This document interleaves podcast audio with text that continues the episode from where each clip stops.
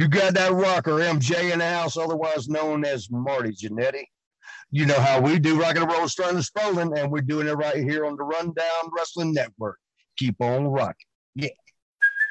Hey, it's Kaylee Cuoco for Priceline. Ready to go to your happy place for a happy price? Well, why didn't you say so? Just download the Priceline app right now and save up to 60% on hotels. So whether it's Cousin Kevin's Kazoo Concert in Kansas City, go Kevin, or Becky's Bachelorette Bash in Bermuda, you never have to miss a trip ever again. So download the Priceline app today. Your savings are waiting. Go to your happy place for a happy price. Go to your happy price, Priceline.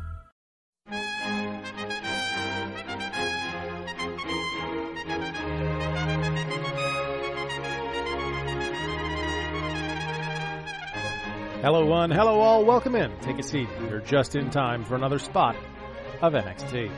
My name is Adam, I'm your host, and this is the show where I watch NXT UK because no one else will. Last week on the show, Walter promised to be forever champion, and then the current forever champion was dethroned as Meiko Satomura was crowned your new NXT UK Women's Champion. This week, a couple pointless matches have been made, so we'll see how it goes. It's June 17th, 2021. Let's dive in. We open with a recap of last week's women's title victory, then the opening video. Andy Shepherd welcomes us in, but we don't see him this week. We go straight to the opening contest, Wolfgang versus Sam Gradwell.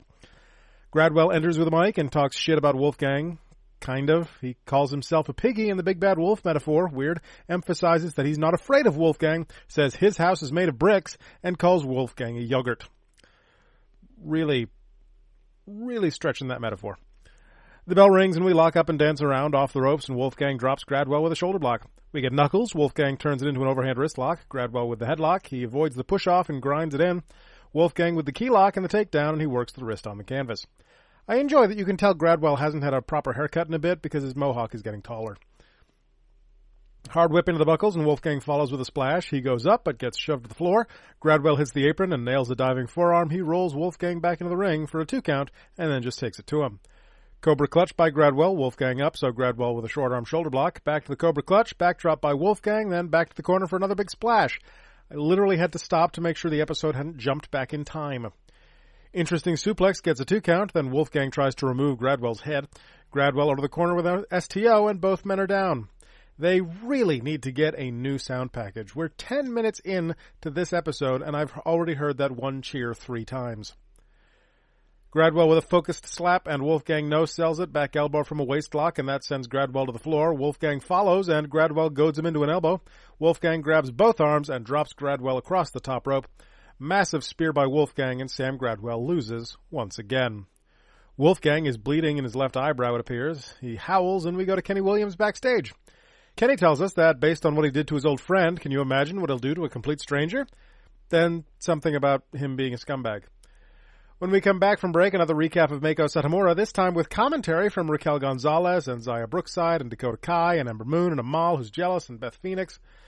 Backstage, the Subculture are confronted by the Connors, then Pretty Deadly appear. They'll be commentating again this week, apparently.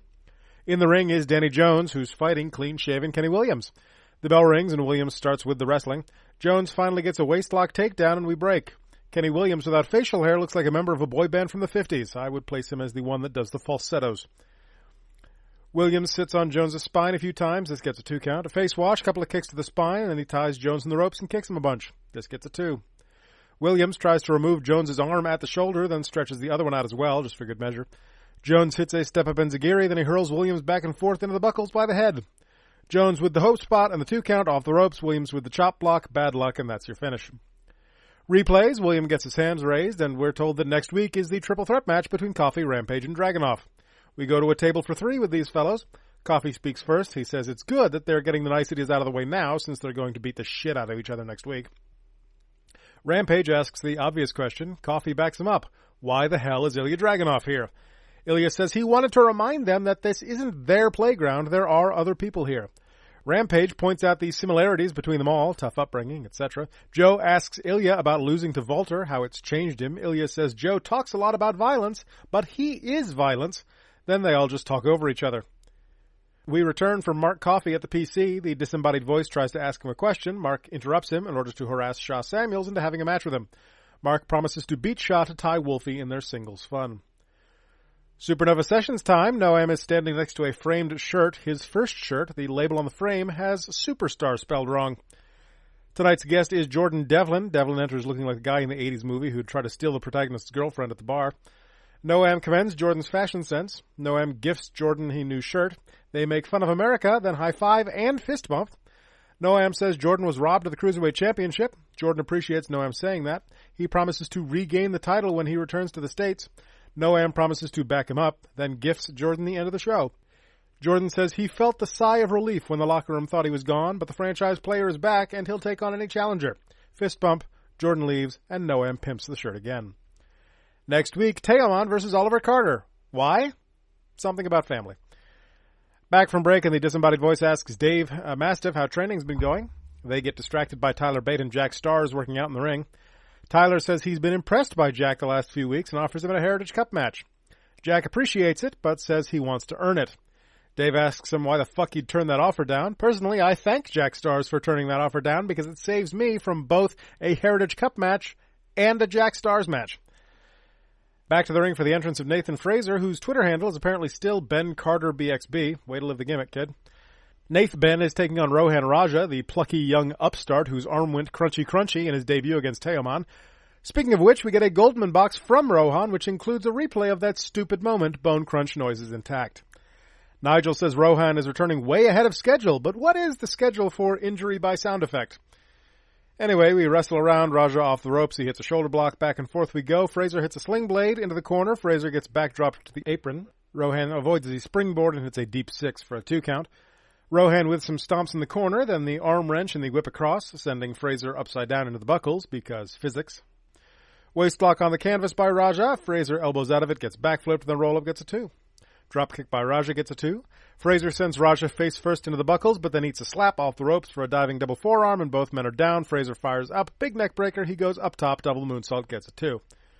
Raja with a head and arm triangle. He turns it into an arm bar, but Frazer blocks it. Raja avoids the kick and hits a big sky-high powerbomb for 2. Nigel talks about Kevin Owens' pop-up powerbomb, even though that's not what this was. This was a sky-high, but whatever. Frazer avoids the ripcord, rolls under, and hits the neckbreaker for a 2 count. Frazer can't believe it. Raja with a big boot to the gut. Frazer barely hits the moonsault, reverse DDT, and slowly ascends the ropes. Raja is up, and he knocks him to the apron. Frazer with a big forearm, back to the top, caught again, but he pushes Raja off, nails a frog splash, and covers Raja for the 3. Who cares? An eyeball, or a cartoon eyeball, shows up on the screen. Apparently this is Teoman's eye. Nothing happens. Disembodied voice tries to talk to Jordan Devlin. He refuses to talk to them. Enters his locker room and finds a kid making coffee. They argue with each other, so that'll be a match sometime soon. When we come back, another shot of the promo card for next week's Triple Threat main event. Time for this week's main event, the mixed tag match, Danny Luna and Morgan Webster versus Jinny and Joseph Connors. And, of course, Pretty Deadly are on commentary. As per usual, this is a mixed tag, so it is 2 one-on-one matches happening simultaneously. We start with the men, as Pretty Deadly enjoy looking at themselves in the monitor. They immediately attack the looks of the competitors in the ring. Connors beats on Webster in the corner, sends him across for an up and over, but he gets schoolboyed, and we go back and forth, and Webster tags Danny, so here comes Jinny. Danny with the waist lock, Jinny wrenches the hands apart and takes the wrist, back to the waist lock, Jinny elbows out. Eventually there's chaos, the heels hit the floor to regroup, and we watch Pretty Deadly some more. Jinny gets a 2 count off some mounted punches, then she sends Danny face first into the buckle. Some mudhole stomping from the Fashionista as Pretty Deadly mocks Subculture for having the shortest tag title reign in NXT UK history. Octopus hold by Jinny, Danny will not surrender. Big suplex and the women tag out. Webster comes in, house of fire, and sends Joseph to the floor. He tags Danny, who backdrops Morgan almost onto Connors, then a backbreaker for Jinny. Gut wrench suplex from Danny, then another, then a snap suplex, and a big clothesline gets a 2 count. Connors eats a knee to the face, Jinny slaps Morgan, Danny slaps Jinny, then Danny tosses Joseph, DDT from Jinny gets a 2 count, Jinny tags out, Connors comes in with a big backbreaker, Falcon Arrow combo, roll up for 2, Jinny kicks Morgan in the head on the kick out, this gets another 2. Danny stalks Jinny on the floor, back into the ring, and the referee stops Jinny, so Danny takes Connors off the corner, big boot for Jinny, 630, crushes Connors' chest, and that's your 3 count. Add this to the list of things I dislike about mixed tag matches. It's only illegal for the women to attack the men, and vice versa, when it's convenient for the story of the match. Replays, celebration, Pretty Deadly, they jaw at each other from quite a ways away, and we go off the air. After last week's episode, there was no way this week could live up. That said, this week was still really disappointing. For one thing, reverse the match order. Get Gradwell versus Wolfgang could have mained, then play the Mark Coffey bit next week. Also, why have Sam Gradwell lose again? Son of a bitch. Nathan Frazer, who cares? I like Kenny Williams, but I don't care about these job matches. And this whole Subculture Connors thing was just to get to a tag title match for Subculture? Just solid meh this week, honestly. All they've told us for next week is the triple threat, and Teoman versus Carter? Yeah, Carter. Who cares? But I'd expect either Sha Samuels and Mark Coffey or A-Kid and Jordan Devlin as well. More likely the former than the latter. Until then, thank you, as always, for joining me. Be safe, stay sane, and be good to one another. I'll talk with you again next week, but as for now, tea time's over, bitches. Get back to work.